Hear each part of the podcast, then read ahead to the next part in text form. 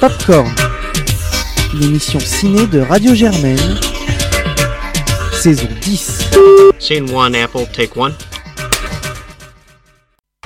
Bonsoir à tous, vous écoutez Popcorn et c'est la 25e émission de notre dixième saison. Ce soir, on est en compagnie de Clara, Bonsoir. de Claire Bonsoir. Et de Jeanne. Bonsoir. C'est pour une petite émission qu'on se rejoint ce soir puisqu'on va vous parler uniquement de deux films avec au programme donc le premier film en tant que réalisateur de Jonah Hill, c'est le film 90s et ensuite on vous parlera du documentaire de Frédéric Wiseman Monrovia, Indiana.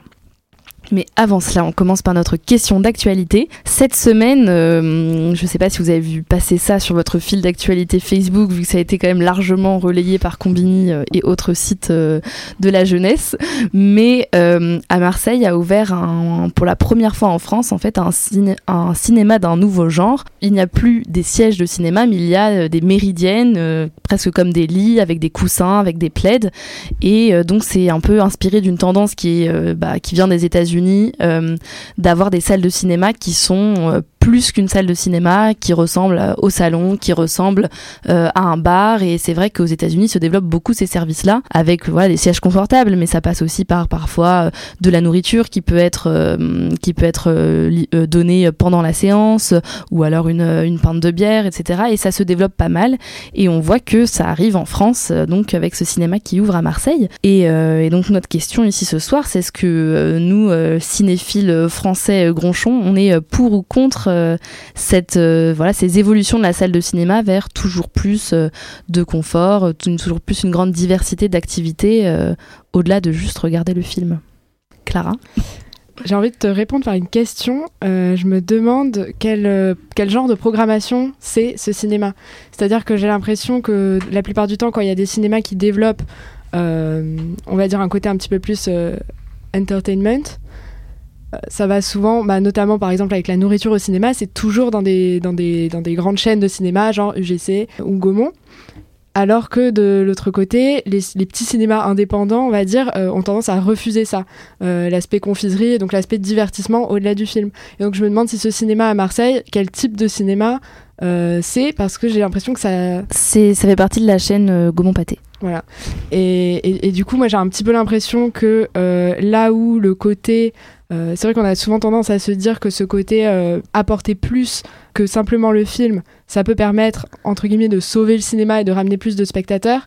Mais par exemple, euh, si c'est UGC ou Gaumont qui fait ça, euh, est-ce qu'on peut parler d'un sauvetage du cinéma ou est-ce que c'est simplement juste le développement d'une activité euh, économique encore plus importante de la part de cinémas qui n'ont pas spécialement de difficultés et du coup, est-ce que euh, ce serait pas justement à ces cinémas indépendants, plus petits et qui ont plus de difficultés financières, d'essayer d'incorporer de nouvelles pratiques au sein de leur cinéma? Claire Oui, justement, pour, euh, bah, pour réagir là-dessus, effectivement, euh, je pense que ce dé- le développement de ces salles-là, déjà, il faut savoir qu'en France, on est vraiment en retard par rapport à d'autres pays du monde. Par exemple, euh, je prends l'exemple les salles IMAX, qui sont censées proposer une expérience beaucoup plus immersive, qui sont en général utilisées pour les gros blockbusters. Euh, il y en a que 3 ou 4 en France. En fait, euh, pour, moi, c'est vraiment corrélé avec les développements d'un- autre type, enfin d'un type de cinéma qui est de plus en plus euh, populaire, mais véritablement au sens où c'est interactif, horizontal, c'est-à-dire que, bah, enfin, je pense à tous les, bah, là ré- récemment par exemple, on a eu le dernier Avengers Endgame. C'est un, cinéma qui se met de plus en plus en dialogue entre guillemets avec son public. C'est beaucoup moins vertical, à savoir le réalisateur qui propose sa vision, et c'est beaucoup plus de l'interaction, beaucoup de de clins d'œil, de choses comme ça, et qui, euh, et qui se prolonge au-delà de la salle de cinéma. Enfin, ne serait-ce que euh, sur bah, le merch- merchandising, sur euh, tout ce qu'il y a autour de la promotion. Et du coup, déjà, c'est une vision beaucoup plus commerciale du cinéma qui, qui permet en fait de, un peu de désacraliser ce moment où on est dans la salle obscure et euh, où on est juste concentré dans le film. Mais ce rapport au cinéma, enfin, il se développe aussi beaucoup euh, avec euh, les plateformes de streaming comme Netflix qui prennent euh, beaucoup plus euh, d'am- d'ampleur, enfin, dans les dans les habitudes des gens et dans les pratiques en fait euh, de pour consommer le cinéma. Et c'est vrai que euh, donc cette expression Netflix and chill, enfin, dans le côté vraiment euh, regarder un film euh, en faisant autre chose à côté et en étant euh, voilà chez soi, c'est intéressant quelque part de voir que euh, bah, le cinéma, les salles de cinéma s'en inspirent pour essayer justement d'attirer et de faire retrouver aux spectateurs ces sentiments un peu de confort ou de d'intimité ou euh, euh, voilà de côté casual dans la façon de regarder le cinéma. Jeanne. Moi, je pense que ce que tu, dis là, le fait que finalement la vidéo, que ce soit des films ou, pas, mais un support euh, visuel, euh, on, on, en a euh, de plus en plus, que ce soit donc la télévision, euh, YouTube, les réseaux sociaux, même les, les, les, pubs parfois de certains écrans dans la rue sont animés, et le cinéma donc est, est, un lieu où on ne, on ne peut pas cumuler à la fois l'expérience d'un visionnage avec euh, le fait de faire autre chose, de faire euh, la cuisine en même temps qu'on regarde une série, euh, j'en sais rien. Et, notamment, je crois qu'il y, a beaucoup de gens qui disent qu'aujourd'hui notre attention est en termes de temps beaucoup plus limité. Et donc je pense qu'il y a beaucoup de gens qui, en fait, en allant au cinéma, très vite se désintéressent, regardent leur téléphone, ou ont envie finalement de, de s'occuper d'une autre façon en même temps qu'ils regardent le film. Moi, je trouve que c'est dommage parce que finalement, ça nous fait échapper un petit peu à ce qui nous est présenté, euh, ne serait-ce que le temps de regarder Facebook euh, euh, pendant le film, on, bah, on manque des images qui peut-être enfin qui constituent l'œuvre. Et ce que je trouve dommage aussi en fait avec ces dispositifs, c'est que ça vit sûrement le fait de ramener plus de personnes dans les salles de cinéma qui apparemment se vident, même si Clara tu, tu, disais que bon bah les, les Gaumont, les UGC ils se vident pas tant que ça, vu l'offre cinématographique qui est proposée. Mais c'est surtout je pense que les tarifs sont plus élevés en fait quand on va se rendre dans une salle de cinéma. Euh, en tout cas, moi, je, je sais qu'à Londres, euh, j'ai été dans un cinéma où il y avait euh, une sorte de gros fauteuils en cuir et on pouvait manger un plat en même temps. C'était super. Hein. Ça, Mais en Angleterre, euh, c'est tous les cinémas qui sont comme ça en okay. fait. C'est aussi, aussi, que je parlais un peu. Enfin, c'est aussi pour ça que je parlais d'exception française parce qu'en Angleterre, on a tous des, des sièges qui bougent, un plateau devant soi pour vraiment mettre une assiette, hein, pas un pot de popcorn et, euh, et, des sièges qui sont beaucoup plus gros. Donc c'est vraiment une particularité. Et la place de cinéma, il y a combien à peu près? Bah, Moi, j'allais dans un cinéma qui était à 5, euh, ah, okay. 5 pounds, bon. donc c'est un peu bah, Peut-être que je le cinéma le moins cher d'Angleterre. je me suis fait arnaquer, j'en sais rien, parce que je pense que j'en avais eu pour 20 pounds, un truc un peu horrible. Je m'étais dit que bon, c'était une expérience euh, qui me faisait plaisir. Mais voilà, euh, finalement, les, les prix euh, du cinéma, euh, c'est relativement cher. C'est ce qui permet aux salles de vivre, certes. Mais proposer des offres qui sont encore plus chères, je pense que ça permettra pas de ramener un public qui n'allait pas au cinéma avant pour, euh, pour par exemple, des raisons financières. Après, je pense que pas, pas seulement ça, c'est aussi euh, significatif d'un nouveau rapport au cinéma euh, et aussi d'un niveau type de. Enfin, encore une fois, bah, moi par exemple, j'étais allé voir euh, le, le, dernier Avengers. Au-delà de, de, de, la qualité du film, il y avait vraiment un côté. Les, les spectateurs réagissent vraiment à ce qui se passe à l'écran et c'est pour ça que j'ai des conseils à ceux qui aiment pas trop les salles un peu survoltées de venir le voir dans les d'ici dans les deux premières semaines parce que je pense que c'est ça tout le temps euh, et il y a vraiment une désacralisation de, ce moment de cinéma où on est seul avec le film. Et euh, du coup, c'est aussi significatif de cette évolution-là. Mais je pense que c'est pas forcément uniquement une question de, de sacralisation de désacralisation, mais j'ai l'impression que c'est simplement deux rapports au cinéma. Dans un cas, celui de euh, la salle où on est entièrement concentré sur le film et où il n'y a aucune, aucun autre élément qui rentre en jeu, où le cinéma est, est vraiment perçu comme le rapport à une œuvre d'art. Et, euh, et, à côté, un, cinéma qui est beaucoup plus de l'ordre du divertissement, de même que quand on regarde une série euh, en, faisant autre chose en même temps, c'est de l'ordre du divertissement ou de la consommation, en tout cas de quelque chose qui fait passer le temps, euh, mais devant lequel on, on mais, pas une rencontre véritablement avec un, auteur, avec ce qu'il a à nous dire. Et je pense que. Ouais, moi je suis d'accord, mais justement. C'est pas que c'est forcément négatif. Moi je trouve c'est quand même dommage en fait de. En effet, je trouve que c'est fait vraiment euh, encore. Ça creuse un peu, on va dire, euh, bah, les inégalités enfin, entre les films. C'est vraiment d'un côté euh, un cinéma commercial qui prend plus d'ampleur, qui répond à certains codes, qui va appeler un certain type de public, qui va répondre à certains mécanismes. Et que du coup, on va décider. En fait, ça change vraiment la façon dont tu vois le film. C'est-à-dire que tu te dis moi je trouve ça en fait intéressant de voir euh, un film comme ça, un film ultra commercial, et d'avoir un rapport entre guillemets sacralisé comme on l'a dit, c'est-à-dire d'essayer de vraiment aussi, enfin, de regarder le film, de vraiment voir ce qu'il raconte. Je dis pas que ça va être forcément intéressant, mais je trouve ça dommage que du coup on recherche pas ça aussi dans un film qui va être euh, dans l'entertainment. Je trouve que c'est ça qui pêche parfois, c'est que par exemple dans certains films, euh, en fait on a tendance à dissocier les deux, à mettre d'un côté euh, le divertissement, le truc fun où on a un peu un, un rapport sympa, et de l'autre côté bon bah le film d'auteur où là on va vraiment réfléchir, voir la vision d'un auteur. Alors que ce qui est intéressant c'est quand même un peu la rencontre entre les deux. Enfin c'est sûr quand t'as des films divertissants qui ont aussi une vraie vision d'auteur qui a vraiment quelque chose à raconter. Par exemple, je sais pas, en tête j'ai genre de Dark Knight, Dark Knight Rises, tous les films de Nolan par exemple, qui pour moi sont épais, on va dire, en plus d'être des films de divertissement. Et d'un autre côté, je trouve ça dommage de de voir, enfin que entre guillemets on souligne le côté austère du film d'auteur, qui va être le film qu'on regarde sagement, qu'on regarde bien. Enfin, je trouve que ça, ça, ça met dans des cases encore un peu plus les films. Euh, ça va éloigner un public. Euh, il va y avoir d'un côté un public qui aime les films euh, qu'on regarde dans un lit avec sa bière hyper, voilà, et de l'autre un, public vraiment cinéphile, on va dire puriste. Et je trouve ça dommage d'accord avec euh, le fait que ce soit dommage de creuser encore plus ces inégalités entre les films et qui a encore plus à enfin, davantage marginaliser le film d'auteur, euh, enfin d'auteur au sens très très large. Après, faut pas non plus trop caricaturer ces films donc qui sont plus du divertissement parce que d'une part, bah, c'est pas parce qu'un film est calibré comme ça qu'il va faire un bon résultat, ne serait-ce qu'au box-office. Et du coup aussi pour me faire bah, la, défense de, ça, même si bon la, la, catégorisation est toujours toujours dommage. Bah du coup en fait, ce côté-là, ils vont, ils vont s'en servir aussi cinématographiquement et euh, l'interaction, c'est quelque chose qu'ils vont utiliser aussi pour pas juste proposer quelque chose de forcément très facile. Et, euh, c'est en fait un peu en cohérence avec la manière, dont même dont les spectateurs euh, évoluent.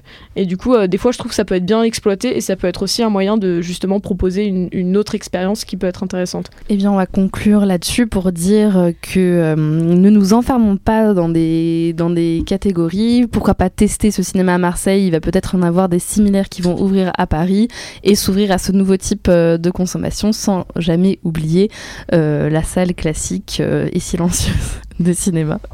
Et donc, qu'est-ce qu'on est allé voir dans les salles obscures cette semaine? C'est en premier lieu 90s de Jonah Hill. Voici une partie de la bande-annonce.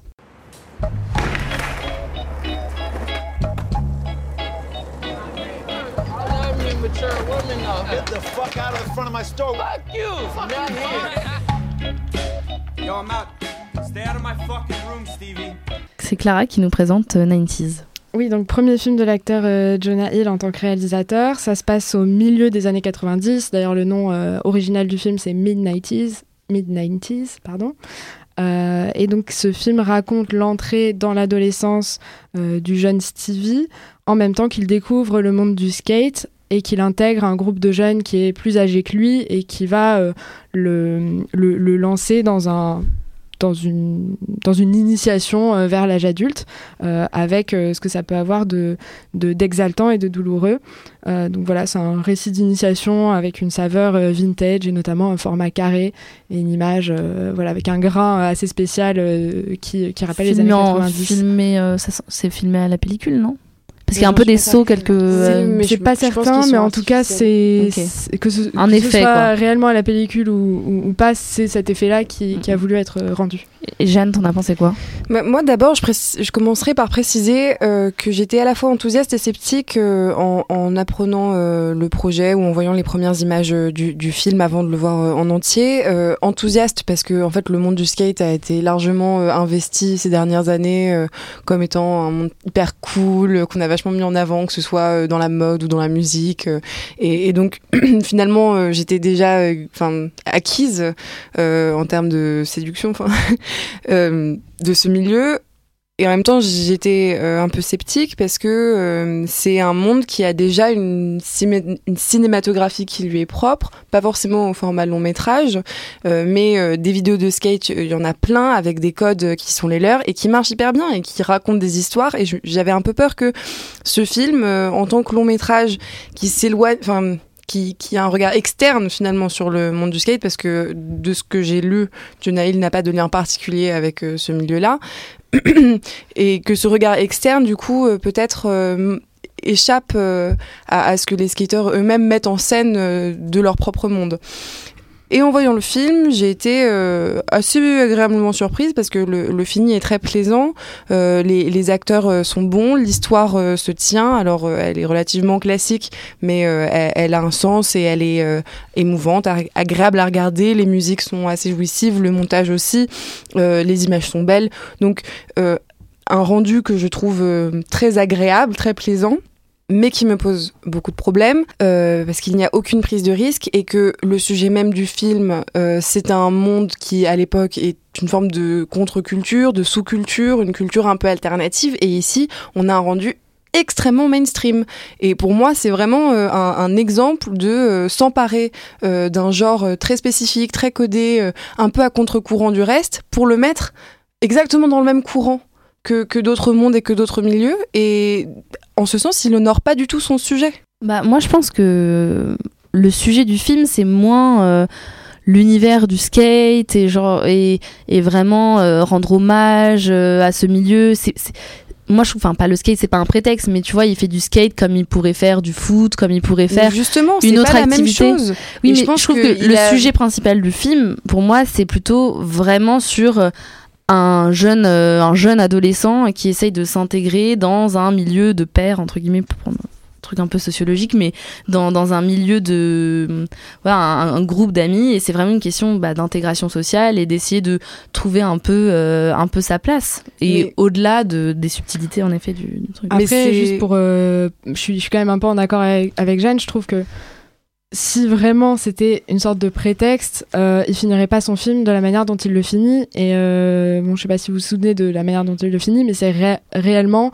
euh, il reprend le concept d'une vidéo euh, filmée complètement amateur sur une bande de jeunes qui font du skate. Et je trouve que quand même le skate est suffisamment présent dans le film. oui ou d'amis qui être- se filment dans le domaine du skate, c'est pas du tout anodin. Les vidéos, c'est vraiment une forme de littérature euh, de ce milieu.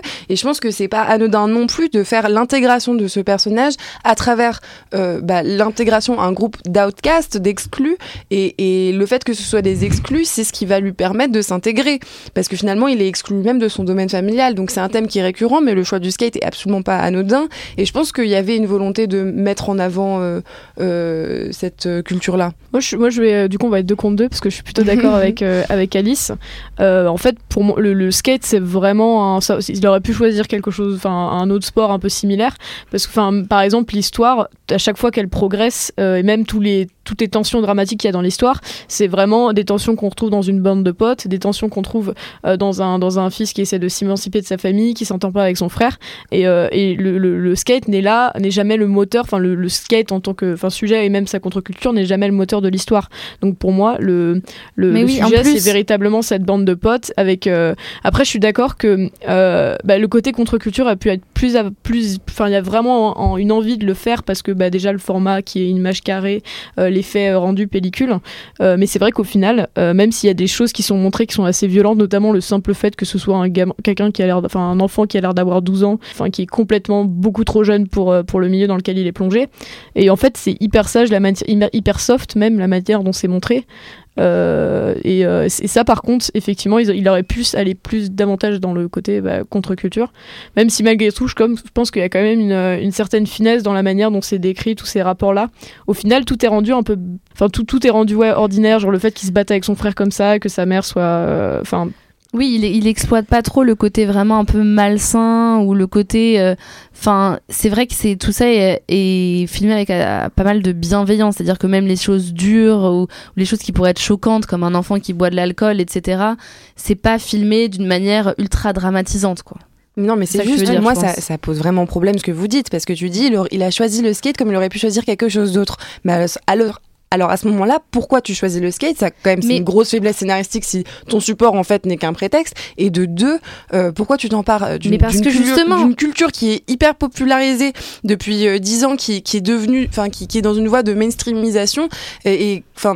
Tu sais que tu t'inscris dans ce, dans ce processus. Tu Mais sais- justement, cet enfant, il est complètement en décalage avec cette culture-là. Il le fait parce qu'il a envie d'être cool et je pense qu'il a fait ça parce qu'il voyait des gens Moi, skateurs. je pense que la réponse, elle est, elle est dans le titre hein. du film, c'est-à-dire que c'est en fait, c'est euh, à l'époque, oui, c'est une contre-culture, mais c'est quand même une image du truc cool. Et donc pour lui, dans, dans ses yeux, c'est le truc cool. Et donc lui, il est pas là. Tu vois, on, le voit qu'il essaye de faire du skate, mais il essaye pas de faire du skate. C'est pas une révélation. Il veut devenir skater professionnel.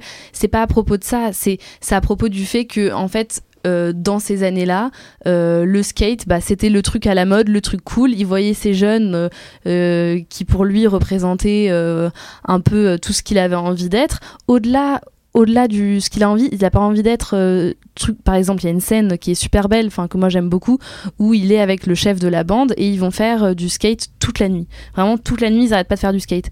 Et pour lui, justement, pour le personnage du chef de la bande, le skate représente vraiment quelque chose. Euh, on voit très bien que pour le personnage principal, il n'est pas là pour faire du skate. On ne filme pas ce moment comme un moment où en fait il est avec son skate et où justement il se rend compte de la passion, de ce que c'est, de l'adhésion. C'est pas un film sur le sport, c'est un film sur le fait que grâce à ce moment-là, il est avec son ami, ils sont ensemble toute la nuit. Et donc c'est vraiment, euh, c'est pas, euh, c'est pas un problème que le skate soit pas traité en tant que sujet, vu que c'est en fait c'est l'environnement, c'est là-dedans que ça s'inscrit. Et pourquoi le skate est choisi? Parce que voilà, c'est cette époque, qu'à cette époque c'était le truc euh, cool.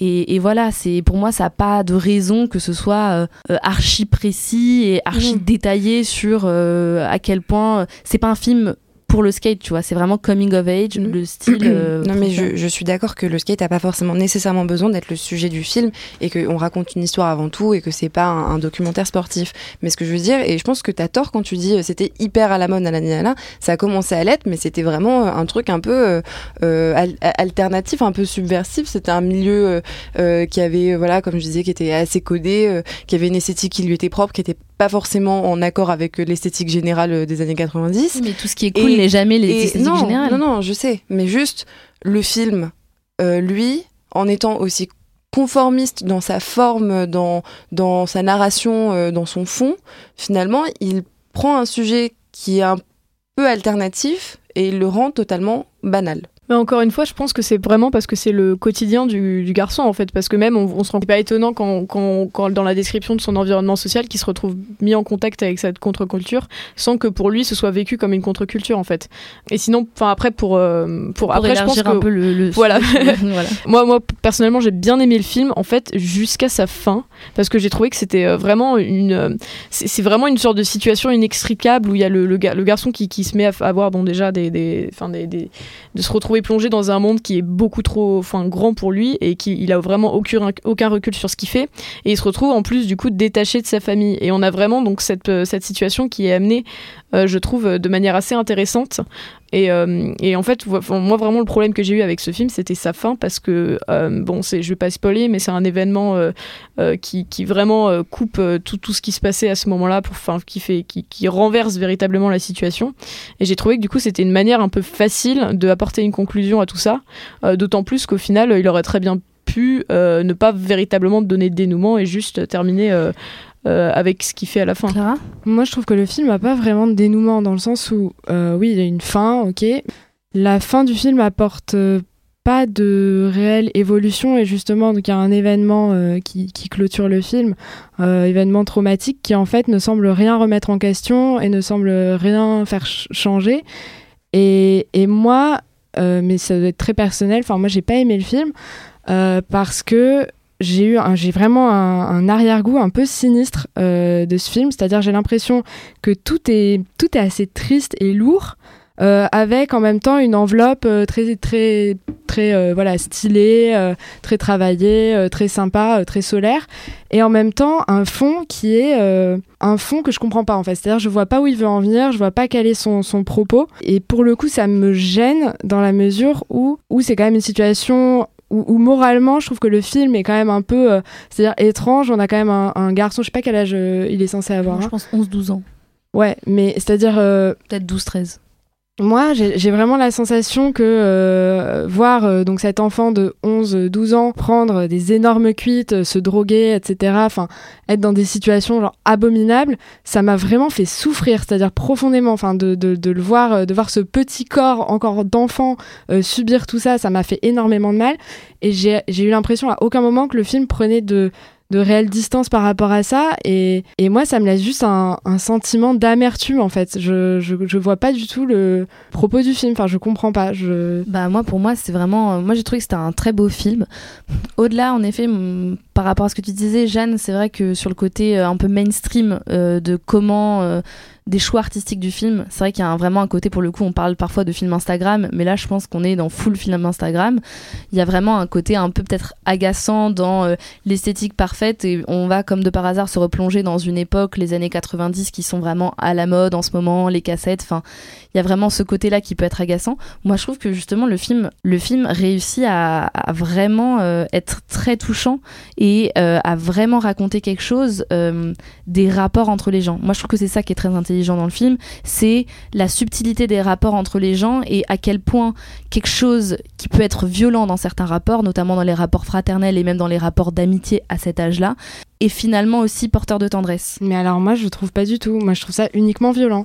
Bah, Genre je trouve que ce film est pas bourré de violence cette, et je trouve cette scène finale elle est, elle est hyper touchante. Euh, tu dis que mais moi je la trouve malvenue cette dis que le, le, dénouement il n'y a pas de dénouement mais il y a quelque chose de, de très fort dans, dans, en fait la relation la relation que le personnage principal a avec son frère est d'une violence euh, extrême. Enfin il se fait vraiment quand même tabasser et moi je trouve ça super intéressant de, de, de voir ce personnage du frère par exemple euh, évoluer dans son rapport à son petit frère parce qu'au début il, est vraiment bon il le martyrise mais au fur et à mesure on voit qu'il s'inquiète quand même pour lui qu'il essaye euh, de, lui communiquer d'une certaine manière la chance qu'il a d'avoir sa, mère et, et, en fait je trouve qu'il y a vraiment une, vraie beauté et une vraie ampleur qui se dégage de cette relation grâce à seulement quelques petites scènes qui sont, qui sont très touchantes et euh, c'est une complexité d'écriture des personnages qui est pas très, très courante et que moi je salue ici dans ce film que dans les rapports d'amitié et euh, notamment de ce groupe en fait. Donc c'est un groupe de skaters sur les rapports de moi ce que j'ai trouvé très intéressant, c'est les rapports de conflictualité, de rivalité qu'il peut y avoir dans des rapports d'amitié. ouais, mais pour moi c'est pas de l'amitié, c'est juste c'est pour moi cette bande de soi-disant amis ne, sont jamais des amis. Enfin moi j'y vois bah, juste j'ai l'impression j'ai l'impression qu'ils subliment un truc qui est nul, genre ça, ça, mais, mais après, bon, je, j'avais, moi, perso, j'avais le même effet devant Make to My Love. J'avais eu la sensation que euh, il, il, essayait de, de, faire naître de la, du, du beau ou euh, quelque chose de, ouais, une forme de poésie à partir d'un truc qui était profondément merdique. Et là, j'ai la sensation que c'est la même chose. Enfin, il nous montre une situation ça veut, juste, toute pourrie. Ça veut juste et il nous la montre avec euh, tous les attraits de, euh, comme si on devait être en état de grâce devant ces relations-là, alors qu'elles sont merdiques. Mais elles sont pas du tout merdiques. C'est des trucs qui sont complètement naturels. Pour donner un exemple, euh, il va y avoir entre les deux chefs de bande, il y en a un qui, ils sont tous les deux très forts en skate. Il y en a un qui va en faire sa vie professionnelle et on, on sent qu'il vient d'un milieu quand même un peu plus précaire que, que l'autre. Et pour lui, il y a plus d'enjeux. Et l'autre, c'est un peu un gosse de riche et il a un peu désœuvré et il sombre un peu dans, la drogue et dans la fête. Et ben ça, il y a des moments qui sont assez durs, on va dire, où du coup, euh, l'un et l'autre se montent euh, les uns contre les autres et où il y a vraiment une rivalité et où il y a presque de la cruauté en fait dans, dans, leur rapport mais on sent que leur amitié est plus forte et qu'ils savent pas. ils savent tous les deux quand on le voit ils savent tous les deux que euh, que en fait euh, c'est momentané. Et pourquoi? Parce qu'ils réussissent déjà à en parler et ils réussissent à avoir des, des, des jeux de regard et des positions. Enfin rien que le fait que il y a des plans d'ensemble où ils sont réunis qui sont pour moi tellement forts de sens sur en fait à quel point euh, c'est ancré dans la durée une amitié au-delà des rivalités momentanées. J'ai qu'on essaie de me vendre une amitié qui est complètement malsaine et ça me. Enfin, mais. Enfin, moi, je suis assez d'accord avec toi, Alice. En fait, jusqu'à la fin, où je trouve que c'est. Enfin, euh, bah, enfin, je trouve qu'elle est justement un peu malvenue parce que ça brise. Euh, enfin, ça s'offre une conclusion qui n'était pas forcément nécessaire et un peu facile sur. Enfin, une, une, résolution de, de ces, des conflits qu'on a vus. Euh, et, qui est, et qui du coup donne euh, un, une teneur un peu cynique euh, au reste du film qui avait pas jusque, jusque là quoi. Bon, moi je suis pas d'accord, je pourrais parler encore 30 minutes mais bon, je vais m'arrêter. Ah, je, pourrais, je pourrais continuer. mais donc franchement, c'est un film un film intéressant donc du coup qui, qui porte à, débat, vous le voyez ce soir, donc peut-être qu'il vaut la peine d'être vu rien que pour savoir ce qu'on en pense. On va donc passer au deuxième film de la semaine, c'est Monrovia Indiana, un documentaire. Voici une partie de la bande-annonce.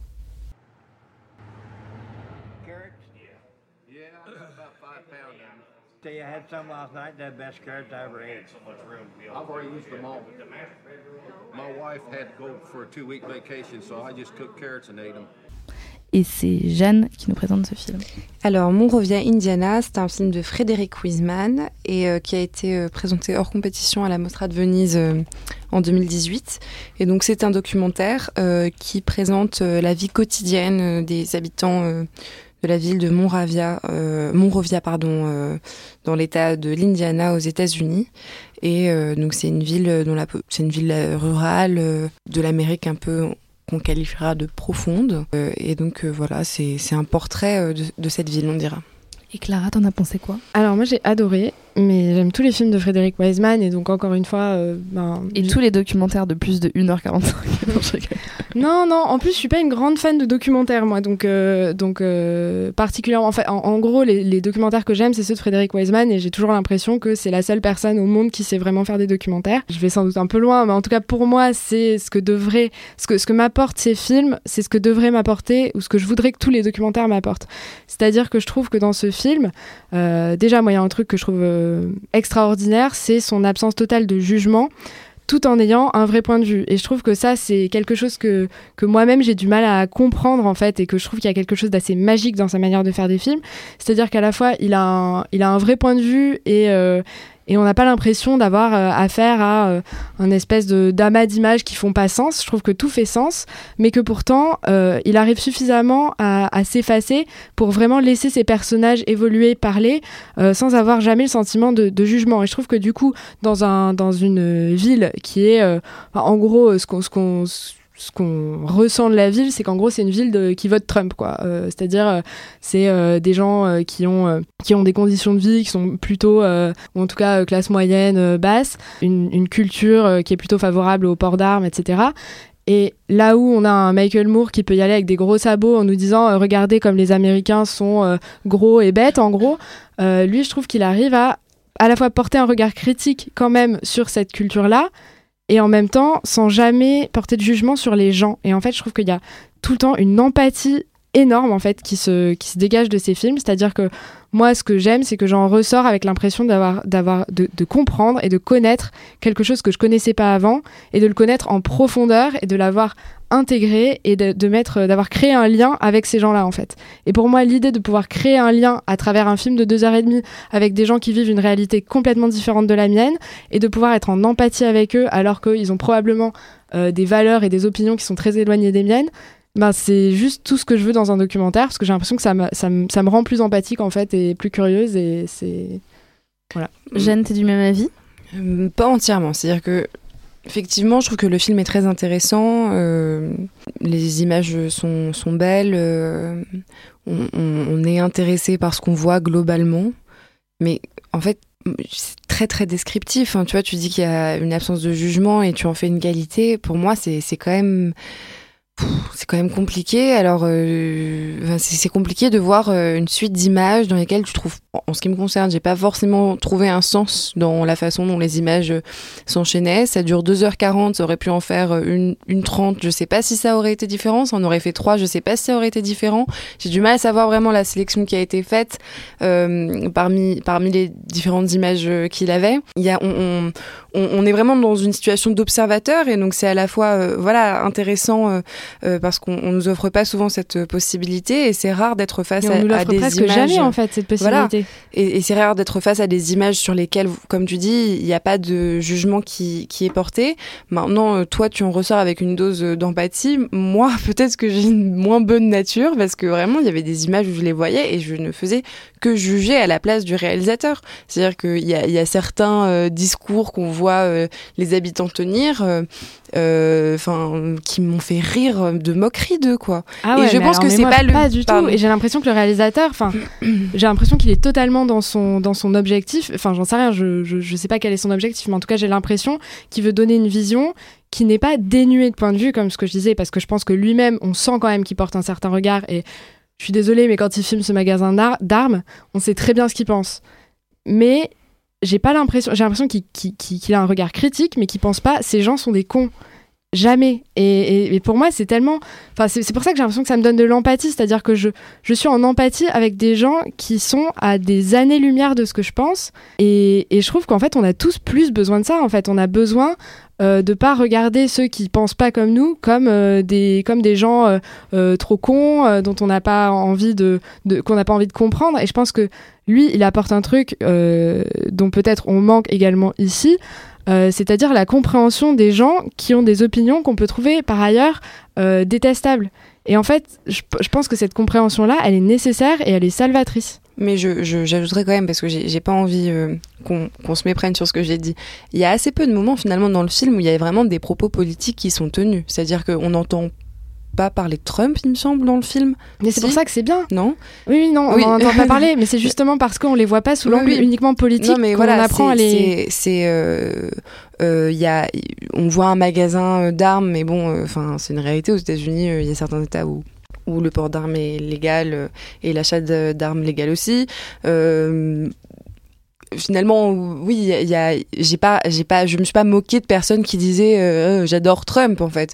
Je me suis moquée de, certaines paroles qui étaient très éloignées de moi et, et, et que je considérais avec un peu de mépris. Ça me ça me met pas du tout à mon avantage de Non, dire tout ça. je- Mais c'est juste Ça et je pense pas que ce soit, je pense pas que ce soit le, le but du réalisateur, comme tu le dis, de nous mettre dans, un, dans une situation de mépris des gens qu'on qu'on voit.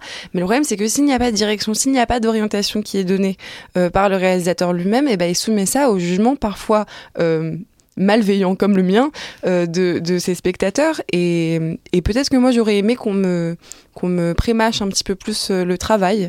Euh, D'autant plus que voilà, le film dure 2h40. Alors j'ai une capacité de résistance à, la, à des films de longue durée qui, qui, qui est certaine, mais, mais là je trouvais que 2h40 pour en gros voir des cochons et des grosses machines d'agriculture, ça ça m'a Je pas... trouve que un peu, mais. ça m- ça m'a pas euh, bouleversée. Enfin, pour, pour moi, c'est justement sur la.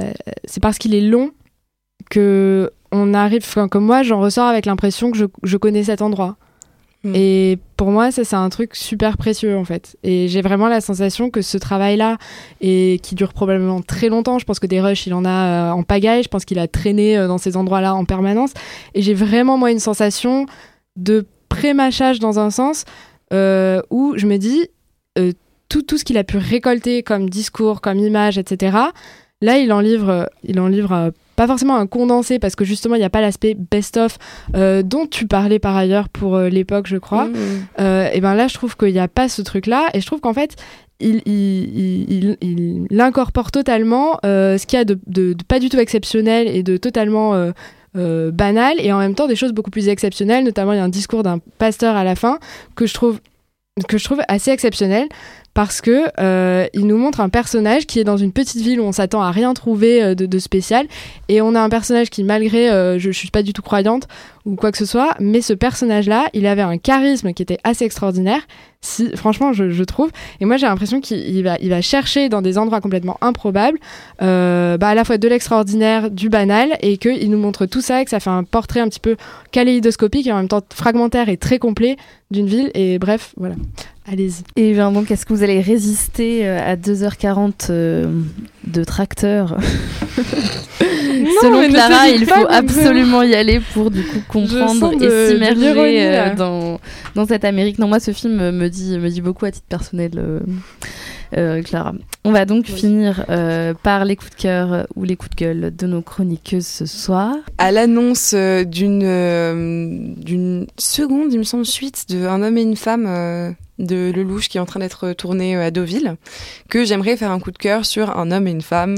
Euh, là, le premier épisode, si on peut dire. euh, donc toujours euh, de, de Lelouch avec donc Anouk Aimé et euh, Jean-Louis Trintignant, qui est un film que j'adore, que je trouve magnifique, tant en termes d'image que en termes d'histoire, de dialogue, de, construction. C'est vraiment c'est l'histoire d'un homme et d'une femme et, et je sais même pas si il faut en dire plus, mais c'est c'est un, des rares films qui, je trouve, met le doigt euh, sur un, un thème euh, très difficile en amour, qui est le fait que euh, peut-être on aimera plusieurs fois et que donc on est amené à reproduire euh, quelque chose d'exceptionnel puisque l'amour c'est exceptionnel.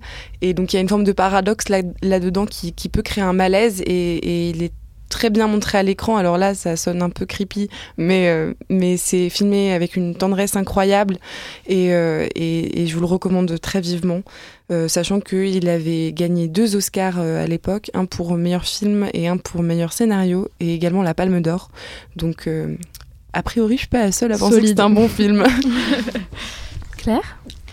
Alors moi je vais vous conseiller euh, Du silence et des ombres. Donc c'est un film qui est sorti en 62 que euh, alors comme ça ça vous dit peut-être rien mais en fait c'est une adaptation de To Kill a Mockingbird donc qui est le bouquin qui a été traduit en France en Ne tirez pas sur l'oiseau moqueur. Donc c'est euh, genre le livre on est d'accord que tous les Américains lisent parce qu'il est dans toutes les séries. Voilà c'est ça. Dans toutes les séries ils sont tous en train d'étudier. mais en vrai j'en profite pour vous conseiller le livre parce qu'il est, il est, enfin, il est, il est pas étudié pour rien c'est vraiment un très très beau livre. Et donc donc ça raconte ça reprend presque très près, de manière très près du texte, toute l'histoire du, du, bouquin, qui est donc euh, l'histoire de cet avocat euh, Atticus Fitch qui se retrouve à devoir défendre euh, un homme noir accusé de viol d'une fille blanche dans les, dans les, dans, dans un état du sud, et donc qui va se retrouver pris donc dans cette tourmente là, mais le tout étant du point de vue de ses enfants, parce qu'il est par ailleurs veuf et donc il a deux enfants et donc tout ça, c'est raconté du point de vue de sa, petite, sa fille qui doit avoir 6-7 euh, ans. C'est à la fois un récit initiatique, mais aussi euh, la perte de l'innocence par rapport à le fait que ben, voilà, nos voisins peuvent être racistes. et c'est raconté avec énormément de finesse. Et, et donc comme c'est un film qui a été fait donc peut-être un an après la sortie du bouquin, il a vraiment la même force politique. Conseil, euh, ne serait-ce que pour la performance donc de Grégory Peck qui incarne l'avocat, euh, qui est tout en, qui incarne vraiment merveilleusement bien la, pudeur et la, dignité de ce personnage, euh, qui au final ne veut juste que faire son travail. Clara? Oui, alors moi, ce sera pas sur un mon coup de cœur, ce sera pas sur un film, mais sur sur une émission donc je sais pas si vous connaissez Plan Large sur euh, France Culture, mais euh, bon, c'est un podcast, euh, enfin une émission de cinéma qui dure une heure.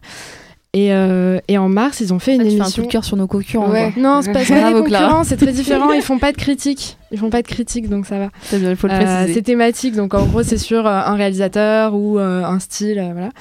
Et d'habitude, je suis pas forcément super fan en plus de, de, cette émission, mais en mars, ils ont fait une émission qui s'appelle a comme animaux une nouvelle histoire du cinéma et qui parle en fait de la représentation des animaux et de l'histoire de cette représentation au cinéma. Je trouve qu'on parle de plus en plus maintenant, c'est acquis de représentation, euh, par exemple de genre euh, au cinéma, mais euh, il y a quand même un, assez gros trou sur la manière dont on représente les animaux et qui est pourtant une histoire très vaste parce qu'en fait on utilise des animaux au cinéma depuis le début, enfin le premier film des Frères Lumière, on voyait déjà des chevaux, etc. Et, et, et je trouve que c'est assez c'est même super intéressant aujourd'hui de s'intéresser à euh, intéressant de s'intéresser, pas terrible. En tout cas, c'est intéressant de d'essayer de, comprendre comment on peut aujourd'hui filmer les animaux et euh, à la fois d'un point de vue éthique parce qu'avant bah, on n'hésitait pas à sacrifier des animaux euh, à les tuer pour le pour le, le, développement d'un film aujourd'hui c'est plus le cas mais aujourd'hui je trouve que ça peut être vraiment intéressant d'aller au-delà de juste le fait de ne pas tuer des animaux mais de changer la manière dont on les représente et d'en faire des véritables personnages de, du film. Et je trouve que ça pose vraiment la question de la mise en scène et je trouve c'est un vrai Enfin, moi, je me dis que si j'étais réalisatrice, ça pourrait être un vrai enjeu de mise en scène pour moi, c'est-à-dire euh, comment filmer un animal. Euh, bah, Aujourd'hui, on sait que c'est pas des objets, qu'ils ont des sentiments, etc. Euh, comment le retranscrire, sachant que c'est pas des acteurs, mais pourtant, il y a quand même, je pense, des, des, des, des nouveaux moyens, très probablement, de le faire, et je trouve que ça peut être une question. Il faut absolument du coup voir Babe avant d'écouter cette émission, qui est un film du coup sur, sur un cochon, un vrai cochon à qui on a prêté une voix d'humain. Ce qui est quand même un super concept. Je me demande pourquoi on ne le refait pas plus. Euh, donc euh, je vais finir avec mon coup de cœur. Je vous, je vous avais annoncé la semaine dernière euh, ce que ça allait être. sur Netflix est sorti un film fait par Beyoncé. donc en tant que fan absolu de Queen Bee, je ne pouvais pas m'empêcher d'en parler. donc le film n'a rien d'extraordinaire en soi. C'est surtout l'histoire et euh, en fait le concert filmé de la performance de Beyoncé à Coachella l'année dernière où elle avait vraiment en fait recréé euh, sur scène euh, une fanfare enfin vraiment une sorte d'université traditionnellement noire américaine un show vraiment autour de ça donc sur scène. Donc il y avait des centaines de musiciens et des centaines de danseurs euh, qui jouaient donc de la musique live, style fanfare, qui ont tout réinterprété. Enfin, vraiment, elle a tout recréé la musique de, toutes les chansons, version instrumentale comme ça, euh, collective. Et enfin, en fait, ça montre le film montre à quel point déjà sa démarche artistique est extraordinaire. Enfin, Beyoncé, c'est vraiment pour moi enfin un personnage unique vraiment euh, dans euh, l'univers euh, bah, de, de, la musique aujourd'hui. Enfin, c'est un, un, monument, on va dire, commercial et elle utilise ça pour vraiment tenir un propos enfin passionnant euh, à la fois artistiquement et socialement et politiquement euh, sur euh, notre société d'aujourd'hui. Donc elle fait cette une ode à la culture noire américaine en, en, faisant appel à des artistes tous extraordinaires. Elle essaye de les faire exister autant autant qu'elle sur scène et on voit toute sa démarche par rapport à ça et, et c'est passionnant et on voit à quel point euh, c'est une ouf de travail et à quel point c'est hyper important pour elle de, voilà, de donner, euh, de, mettre aussi en scène euh, toutes ces personnalités-là autour d'elle et de raconter cette histoire et de s'emparer de cet héritage. Et c'est génial. Et donc, en fait, il faut le regarder en dansant, ce film, parce que ça donne juste trop envie bah voilà de se défouler et, euh, et de faire comme Beyoncé euh, d'aller au bout de ses rêves et euh, de, de, se défoncer pour pour voilà pour porter un message politique et Ça artistique a l'air trop bien. Voilà. Bon en soi le film Enfin, tu vois, euh, formellement, il est rien d'extraordinaire. Mais... Oui, mais on le regarde pas pour ça. Voilà, c'est ça. On, peut le regarder dans son canapé avec le, tout le confort. Bah, le confort, il faut avoir de la place pour danser quand même. euh, donc, à quand des salles de cinéma dans des boîtes de nuit, du coup Bah, c'est ça. Franchement, ça, c'est un vrai sujet aussi qu'on ne se pose pas assez. Euh, donc, on va finir cette semaine euh, avec ça. Merci à tous de nous avoir écoutés. À la semaine prochaine. Alors, au revoir. Au revoir. Au revoir.